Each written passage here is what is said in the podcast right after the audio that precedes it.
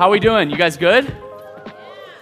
Well, so glad that you're here tonight. Listen, we are uh, going to jump right in uh, to some scripture tonight. If you've got a Bible, uh, grab it and turn to James chapter 1. Yes. James chapter 1, we are going to do just at the beginning of this semester more of an expository uh, series. Normally we have like topics and we'll, we'll use topics and go, hey, here's what the Bible says about that. Um, but right now, uh, as we kind of enter into this new semester, we just wanted to like get into God's Word and let it pick the topics for us as we dive in. And so, really, two hopes uh, with this series. One is that we just let the living Word of God speak to us, hit us right where we are. Uh, we're not uh, trying to uh, determine any subject matter other than what the writer in James is going to say. So that's our hope that he's going to speak to every one of us through his word, which we believe that and know that will happen. Um, the second is, is sometimes when we go expository, it might help you if you uh, are, are, new to faith or, or like you're not used to reading God's word or like I, I read it, but I don't understand it and I don't know how to like approach this thing. Um, that's great. Um, as we preach through the Bible, hopefully for you it will be helpful to, for you to see kind of how we approach it, you know, how we get into the text, kind of read through it, think through it, and all of that anytime we get into the Bible, uh, the Bible doesn't just mean anything we want it to mean, right? Like I can't just open it up, go to a verse, kind of pick out like half a verse and be like, oh, that's cool. That verse uh, says, uh, you know, I can do all things through Christ who strengthens me. Awesome. Man, I'm going to go start a business and become a millionaire. Now, I probably could, or I'm going to go uh, bet on the Cowboys to win a playoff game and lose it all right now. That verse is out of context. It's not what Paul was talking about. He was actually talking about contentment in that verse. So there's a meaning. And so as we get into uh, the book of James, what we want to do is we want to know what James means.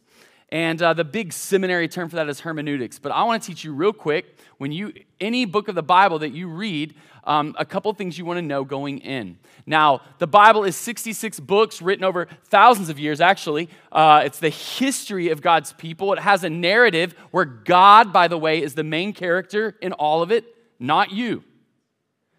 I just want to make that clear. He's the main character. Jesus is the main character throughout the story arc of Scripture. And so, um, but there's a lot of literary things going on. Some things are poetry, some things are prophetic, some things are like, uh, you know, end of times and dragons, and like, I don't know what to do with the, the old, you know, um, well, Revelation just in general, but the Apocrypha text. Uh, but then there's letters and there's all kinds of different things that we look at. Um, but real quick, what I would say is this before I can know what this verse or this, this scripture means to me, I must first understand what the author meant for them. Everything that was written had an audience that they were writing to. And so I'm asking who's the author? I'm asking uh, what's the audience? Who's he writing to? Or uh, what's going on? Uh, well, that's the third one, the occasion. Uh, what's happening? What's going on in this moment? Are, is Israel in exile while this is being written? Uh, is Israel in the middle of the desert while this thing's being written? Uh, are Romans in the rule in rule right now? Is it more in uh, you know the turn of the century? Is it BC? I mean, all these things matter to the context. So we're going to ask those questions. And the good thing is, in James chapter 1, man, he this this writer is so great to like we don't have to dig verse 1 he kind of tells us some of this here we go james chapter 1 verse 1 he says james a servant of god of the lord jesus christ to the 12 tribes in the dispersions greetings so at the very beginning of this one verse, we find out who the author is, we find out uh, the occasion, and we have to do a little digging uh, on dates and all of that, but we also know the audience. All right? We know it, right? Who's the author?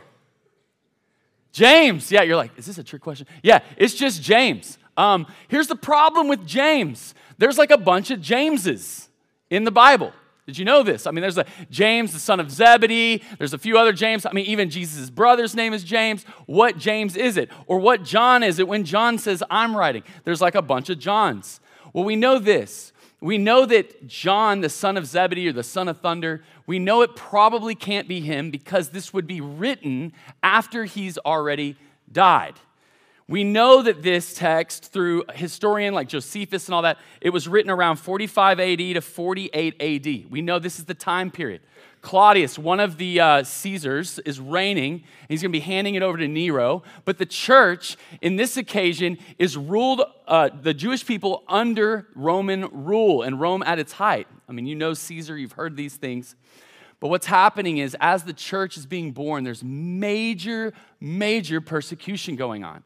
And it's not just Rome, it's actually first among the Jews because the Jewish people would see this Christian sect, the way, as something that they needed to stop. And it didn't stop, uh, persecution didn't stop after Jesus. I mean, they're still trying to put these house churches down, uh, trying to uh, eradicate what God is doing. So, so the Jewish people, or the scribes and the Pharisees, these would be the people persecuting. And in fact, a little history on James, the brother of Jesus, which is who I think wrote this. He's stoned and killed in 62 AD by Pharisees. He's actually martyred by them. But we also know the occasion of this is that Rome is starting to also persecute the church. In fact, when Nero becomes emperor, it gets very, very bad. So we know the author is James. It's actually James, the brother of Jesus, the half brother, so to speak. You see, Mary, contrary to contrary to like popular belief, some people think that she was a virgin the whole time. Not true. Uh, Jesus would be first born. Uh, he was born of a virgin, but then Joseph and Mary would get married. They would have more children. James was Jesus' brother. And what's crazy about this is that um, if there's any reason to believe that Jesus really is God, I mean, his siblings who didn't believe him while he was alive, James being one of them, comes to faith and comes to believe that his own brother is God, is the King of Kings. I mean, could you imagine that with your own siblings? Just, just for a second, like if you're like, hey, Messiah here, like bow, like no one in your family's gonna have it, right? You're like, there's no way. There's no way. I mean, it has to be an act of God for that to happen and for James to make a turn, but he doesn't make a, just make a turn.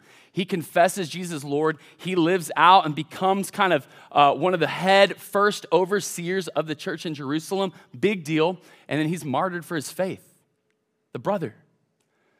So that's who wrote it. The audience, it says, is to the 12 tribes in the dispersion. This is actually referring to two things. 12 tribes is significant. There's 12 tribes in Israel. He's saying, Israel, you can be in this.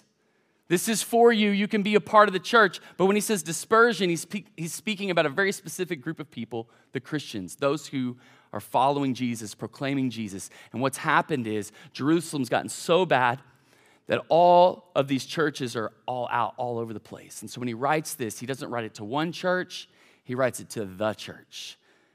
And this church is experiencing major persecution, which leads to why he kicks this thing off a little heavy. Um, so let's get into it. James chapter 1, and here's what I'm gonna do. Uh, it is expository. The problem with expository is like I could honestly spend six weeks in James chapter 1 easily, right? Uh, in fact, some of the guys, as we've been sermon clubbing this, I'm like, man, there's like a lot just in James 1, and we don't have the whole semester to do this. So I am going to kind of go like, you know, 30,000 feet. We're going to read through some things, and then we're going to swoop down and look at a few texts and kind of stick to those, okay? Uh, so tonight, I'm just going to read a little bit uh, James 1, 2 through 5, and then I want to skip down uh, to 12 through 18. Here's what it says Count it all joy, my brothers, when you meet trials of various kinds. For you know that the testing of your faith produces steadfastness or endurance. And let steadfastness have its full effect, that you might be perfect and complete, lacking nothing.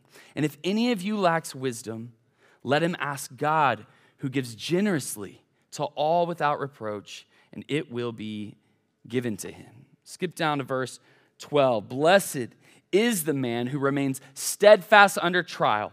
For when he has stood the test, he will receive the crown of life which God has promised to those who love him. Let no one say when he's tempted, I am being tempted by God, for God cannot be tempted by evil, and he himself tempts no one. But each person is tempted when he is lured and enticed by his own desires. And then desire, when it is conceived, it gives birth to sin, and sin, when it is fully grown, gives birth to death. Do not be deceived, my brothers. Every good and perfect gift is from above, coming down from the Father of lights, in whom there is no variation or shadow due to change. That was a lot of scripture, right? There's a lot there. What I want to do is jump back up to the top and I want to talk about a few things. First, when he says, Count it all joy, my brothers, verse 2, I want you to see three specific things about trials. He says, Count it all joy when you meet trials of various kinds, for you know that the testing of your faith produces steadfastness or endurance. Number one, what James wants you and I to know is that you will have trials. It's not an if, it's not like some of you, man, it may go bad for you. You might suffer a little bit, so I need to talk to those that are gonna suffer. He doesn't say if, he says when. You will have hardship. Jesus echoes this in John 16 33. He says, I have said all these things to you. He's talking to the disciples that in me you might have peace. In me. Why? Because in this world you will have tribulation, you will have problems. But take heart, for I have overcome the world. Jesus even takes his disciples aside. He's like, hey, listen, this idea that now that you follow me, that I'm just gonna like wreak havoc on the world and I'm gonna be king, and I'm gonna reign here, right here, and y'all could be my right hand guys, and we're just gonna own this place. He's like, no, actually, let me promise you what's come for me. I'm about to die. Y'all are all gonna die. This is gonna be tough. You will struggle. Thanks, Jesus. Wow, this is encouraging. But then he says, But take heart because I have overcome all of it. And we'll get to that in a minute. There's a key verse I want you to also know. It's 1 Peter 4:12. Think about this. So Peter says this as well to the early church, similar time period. He says this, beloved, he's talking to the church. Do not be surprised at the fiery trial when it comes to test you as though something strange were happening to you. It's the same language. Hey, don't be surprised when a test comes your way, when trials come your way, when you suffer. And so we have this testing language. All, a lot of y'all are in college, you're like testing. Man, that's like a that's a bad four letter word. I don't know. You know, like I don't want to test. Uh, testing's bad. And here I am in scripture. You're telling me like we're going to be tested even in our faith, in, in, in our walk with God. Yeah, yeah, you are and you should consider it a joy. Wow, how? Well, I'll get to that in a minute. But I don't know about you. As long as my expectations are set, I'm good usually. And I feel like that's what James, he's like, I want to set your expectations. Things can go bad for you. In fact, they're going to at some point or another. And it may not even just be one time and you're like, oh, I got through it. It might keep happening. You might struggle. Man, like if I go to a restaurant and they tell me there's no wait, and then I roll up in there and they're like, well, actually, some people just came. It's going to be an hour long, right? I'm like, that's when I kind of get, I'm like, wait, you said no, wait, now I got to, how long? Oh, it'll only be 15 minutes. Yeah, you're like, yeah, right. You seen that line? An hour later, right? That like, that upsets me. It doesn't upset you guys, it upsets me. I got on this um, roller coastery thing, and I'm cool with roller coasters, uh, but we were in Universal Studios, and I don't know if you've been there, the thing called Atlantis. I wasn't really paying attention. I'm with my, my uh, daughter. We're hanging out. This is fun, having a great time. And they're like, oh, you want to do that little log ride? And so my expectation, I said to them, but I did, okay, first off, they're like, it's just a little log ride through, through the park. That's what I'm, I'm like, that's cool, like Lazy River uh, at Universal Studios in a log. I can do that. I said, do you get wet? They're like, nah, you don't get wet. Y'all, head to toe, soaked all the way through. I got soaky, wet drawers the whole rest of the day from that. They lied to me. That was not my expectation. And I go down that. And then plus, they're like, oh, by the way, there's like a 200 foot drop here at the end. And you just, if you've been there, it's, it's intense. Y'all, in, in college, I'm gonna be, I'm gonna be transparent with you.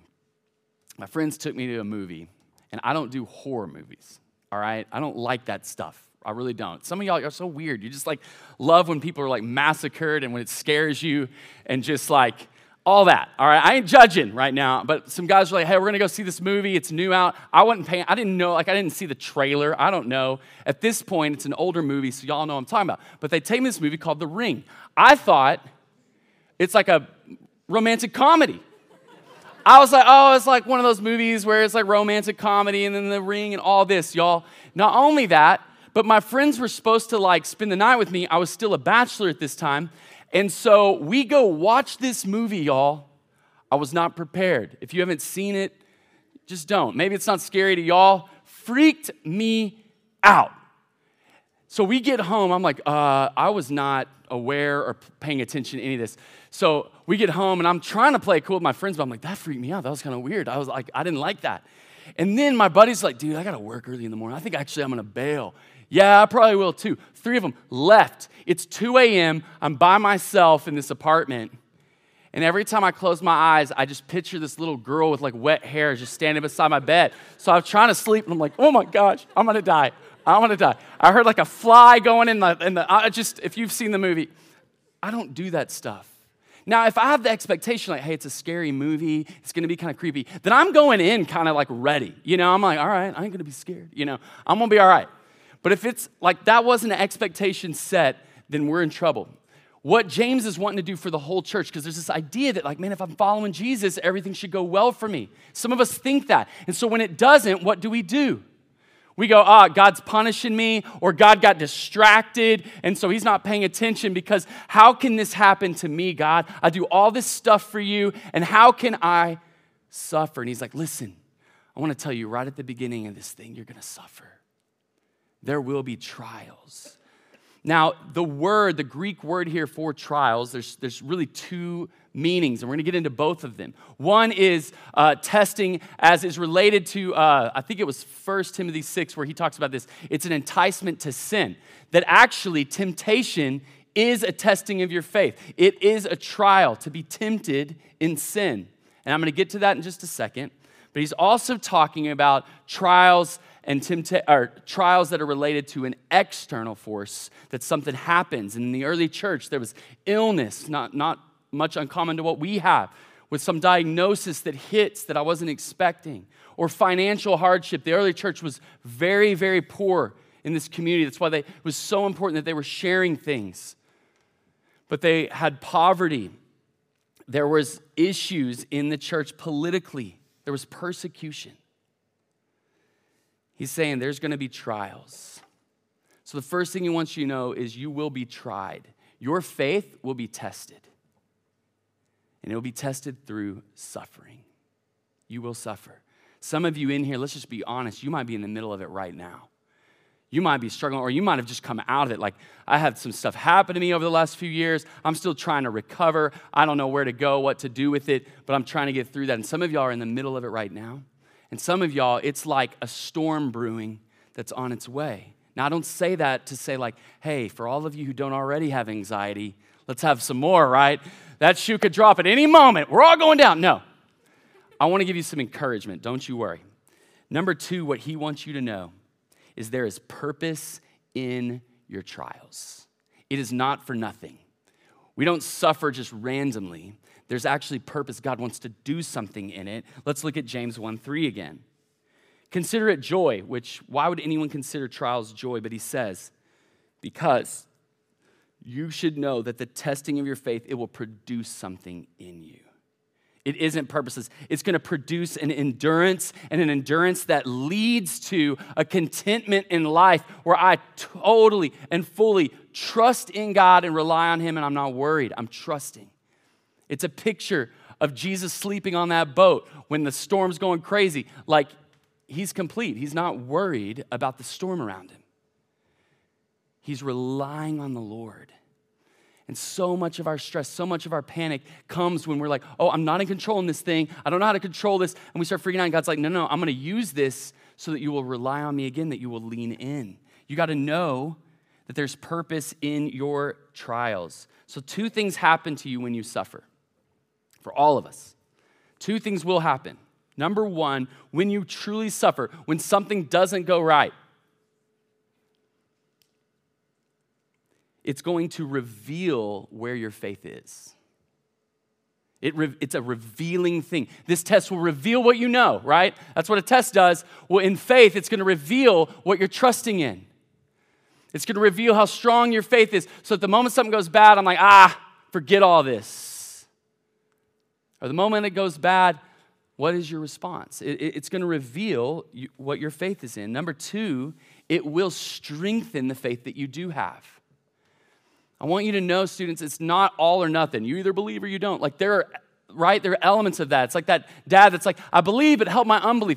You come in with faith, but it's going to be tried and tested to see what's there. And then also, it's going to be strengthened. It's a lot like working out at the gym. I don't go to the gym to get muscles. Your body, you were created and made with muscles. You already have them. I already have them.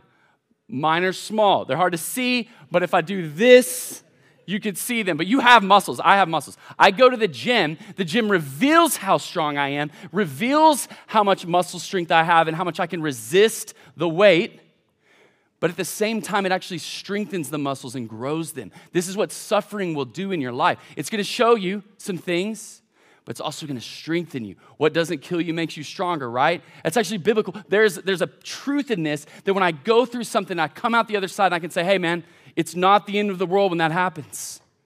It's not the end of the world for you if that goes down. Man, I've survived it. God's carried me through it. Y'all, when my parents were divorced when I was 11 years old because of an affair my mom had, it ripped our family apart. I didn't even have a faith. I was just like, I don't even know what to do with this. And then a year later, my dad dies. My brother won't even talk about it, uh, my only brother, and I'm just kind of alone in this deal. And yet, right now, y'all, I don't know what God his specific plan in that was, but I can look back 30 years and see how he shaped me and grown me. And I, don't, I can't tell you how many people I've walked through losing a loved one and been like, like, I'm with you. It is the worst, but let's walk through this. You're gonna be okay. Our struggles, our, our testing brings us out on the other side stronger. When you are tempted, if it's a trial on temptation, it's going to reveal wrong desires in you and that's okay. Listen, having a wrong desire, having a temptation, even Jesus had temptations. Temptation's not a sin. What did it say there? It said, when uh, a person is tempted, he's lured and enticed by his own desires, verse 14. And then when desire has conceived, that is, when I act on it, it's sin. Temptation acted on is sin. Temptation is not sin. Especially don't buy into the lie that just because you're tempted, you might as well do whatever it is that you feel tempted in because you're already sinning. No, no, no. That's what we're resisting.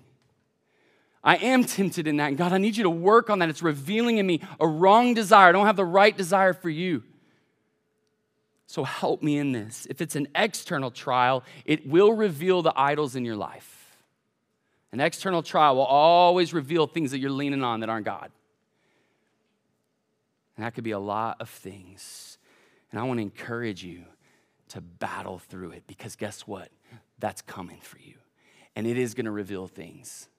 And you don't just give up and throw in the towel. You lean into Jesus and say, Jesus, help me with this. I'm not strong enough for this. I'm leaning on my Savior. He's not just the Savior the moment you accept Christ to go, I need you to save me. He is still my Savior. He's still rescuing me from this stuff. So know that that in your suffering there is purpose. And number three, what James wants you to know that actually God in the middle of your suffering is good. He's still good, and He rewards those who endure. Your faith, if it's real, it will endure. It might be hanging by a thread at times. There may be moments that you are doubting some serious doubting of the goodness of God, going, What are you doing right now? Where have you gone? Even the psalmist said that. That's an okay question.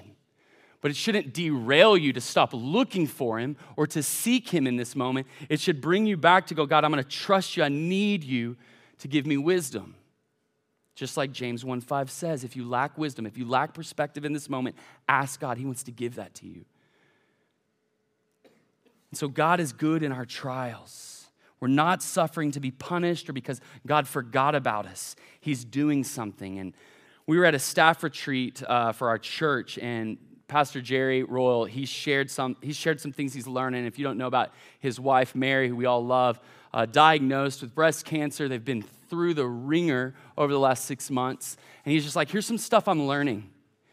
And a guy that's going through suffering like that, I lean in, I'm like, what are you learning? A guy that's 60 years old and lived life when he says, Here's some stuff I'm learning, I lean into that.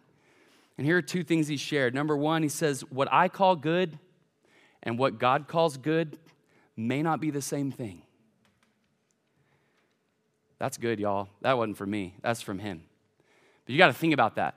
What I consider good, what I think is good, may not be what God considers good. What's good for me?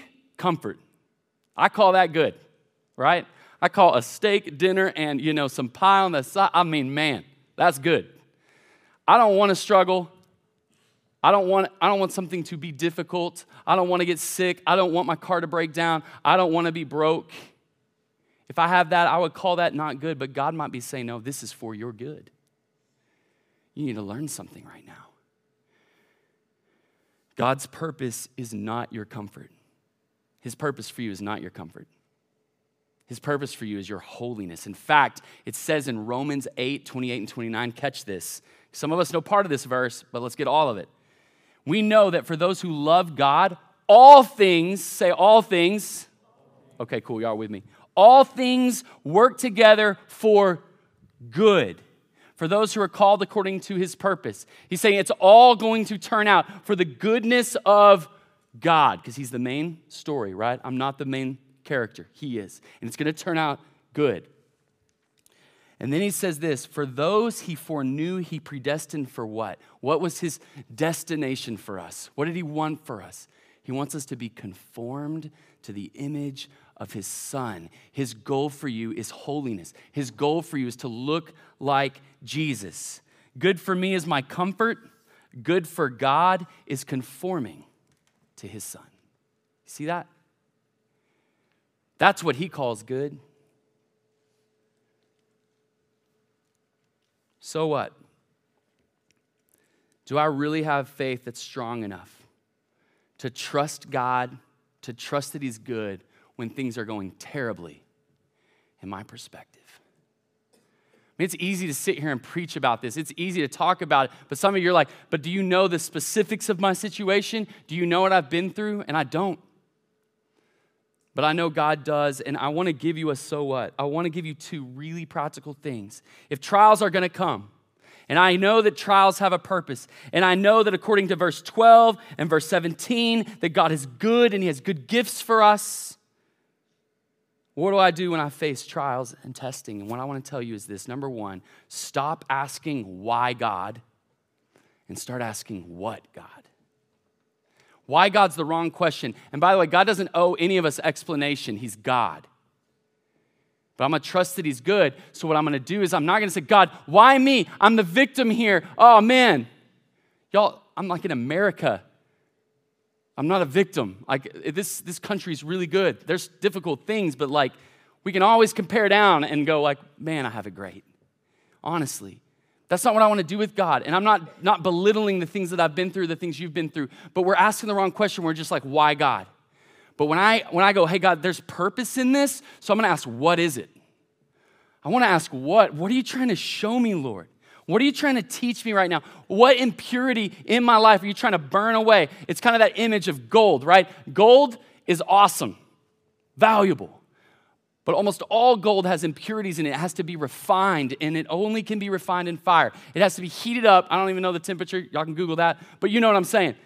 It has to be heated up so those impurities come out of it and it gets stronger and becomes more pure. And that's what God is doing in your life and wants for you and it's only through trials. The team that never loses never learns. They're just fine. In fact, I don't know if you know about this, but a tree, when you plant a tree, if it, uh, if it doesn't grow, I was, I was watching this thing, these like, you know, gardener green thumb people. And they said that if we can't get a tree to grow, what we do is we take a staff, a stick, a bat, or something, and we hit the trunk and cause trauma. And that trauma is what allows the roots to wake up, begin to take root, and the trees grow. That's actually how they revive a tree. Sometimes God gets our attention through these things. Sometimes things happen to us that, like, kind of jolt us forward. And some of y'all know this. The closest you've ever been to God in your life was probably in a time of difficulty, not when everything's fine. It's actually really dangerous when everything's going good. Even with Israel, they didn't need God anymore, they're fine. It's when I was desperate for God that He felt the closest to me in that season. So, how do I stay in that place? Well, first off, when you're struggling, ask what, not why. Number two, and this is how I want to end remember that there's a reward coming. I think sometimes we think this world is it. So when this world doesn't go well, we're like, well, man, my whole life's messed up. And God's like, listen, at best, you're living 80, maybe 90, maybe 100 years, and then it's eternity. But we keep thinking that this is all there is. And man, I got to get mine here on this earth because this, I got to live things to the fullest. And God's like, oh my goodness. Would you believe me that there's so much more for you after this? And in fact, this life is simply preparing you for eternity? To be with me, to walk with me, to worship me, to know me, that I'm actually using this life to conform you into someone who wants my presence and wants to be in heaven. And so I'm going to bring you in with me. We get so caught up that this world's all there is. And he's like, no, no, there's a reward. There's a reward. When Ellie was three years old, she's our oldest daughter now. Uh, I think Rach was seven months pregnant with our second child and Ellie was three. She's seven months pregnant. And we were like, hey, let's go on a special trip, just the three of us. We're about to be a family of four. Let's take her on a trip. And she's just old enough that Disney's gonna like blow her mind, right? Like, we're like, let's take her. Like, she's into princesses, she likes them. We're gonna do this. And so we tell Ellie, we're gonna go see the princesses. And she's three, so she's like, great. Are they across the street? Like, where we? Like, where are they? I'm like, no, they're in Florida. Florida, where's that? Well, it's a little ways away. I can't even, she's three. I can't even like communicate to her, like, we got to travel a little bit. So we get in the car, the day comes finally for this trip, and we're driving to the airport from here. So, you know, it's not like living in Wichita Falls. We were living at that time near Tyler. We had to drive similar, two hours to the airport to go. She's like 20 minutes in. Are we there? Are we there, Dad? She's in her Aurora dress, ready to go. Are we there? Princess slippers are on, right? And I'm like, oh, baby, like, we're just trying to get to the plane that takes us there. She's like, okay. 10 minutes later, Dad, are we there now? No, we are not there. We finally get to the airport, y'all. We're bringing her in. She's so ecstatic. She's like, there's no princesses here. I'm like, baby, like, no, we're not there yet. And then we get to this point where she has to go through the metal detector. Now, this was a first for us as parents. We should have done it to where Rachel went through first, and then she went through, and all. We didn't know. We just sent her through. We're like, go. She's like three. She doesn't know. She's like carrying her doll, trying to get through the thing, and she starts crying. She's like, feels alone. I'm like, I'm right here. She's like, Daddy. And they're like taking her through and wanding her, you know, and she's like, What is happening? And I'm like, It's gonna be fine. This is normal. This is normal. And for a minute there, she kind of freaks out. We get her back. We're good. We finally get to the plane. Now, she also hated loud noises, and the airport is noisy. Then we get in the plane. They fire up that engine, y'all. She's like freaking out. It's like so loud. And I'm like, this is normal. This is okay. So then we take off. Any of y'all that have young kids, I'm going to give you a heads up what happens when you take off. All right? Some of y'all know this because you've been on a plane with a young kid and they instantly start crying, right? And you're like, shut that baby up. But all of us were like, no, I feel for you. I'm that parent. It was the worst. I don't know how to help them stop crying. What happens is the cabin pressurizes. So their ears, they start feeling that pressure. They don't know how to equalize or like yawn on command. So Ellie, she just starts crying. I'm like, what is wrong with you? You know, she's like, ah. And so finally we figure it out. We give her like a bottle and she's like drinking juice, suck it down, you know, and she's like, she gets a drink, she pressurizes. We're good, y'all. We're getting to Florida now. We got our juice. I got my ginger ale. We're going to see some princesses. Then we hit some turbulence. Forgot to tell her about the turbulence, and we have a little, you know, thing, and she's just like gripping my arm, right? I'm like, this "Is fine?" He comes on, he's like, "Hey, little turbulence, we're gonna head up to a little bit higher and all that." So we get through that. We also land kind of sketch. We come in pretty hot, and so I forgot to, I'm just like, man, I'm supposed to warn her about this. But we hit really hard. We're kind of scraping around. And she's freaking out again, but we land and we finally make it, y'all. We're in Disney World, except we're not. We're at the airport. so we get off the plane. She's like, Where are the princesses? They're not here, right? And then she's like, Well, can we go? And I'm like, Actually, you have to wait till tomorrow. Y'all should have seen the look on her face. She's just like, Like, tomorrow? It's still sunny here. I'm like, I know the time change, you know, but we didn't plan to buy a ticket that's $700 just so we can go for one hour today, right?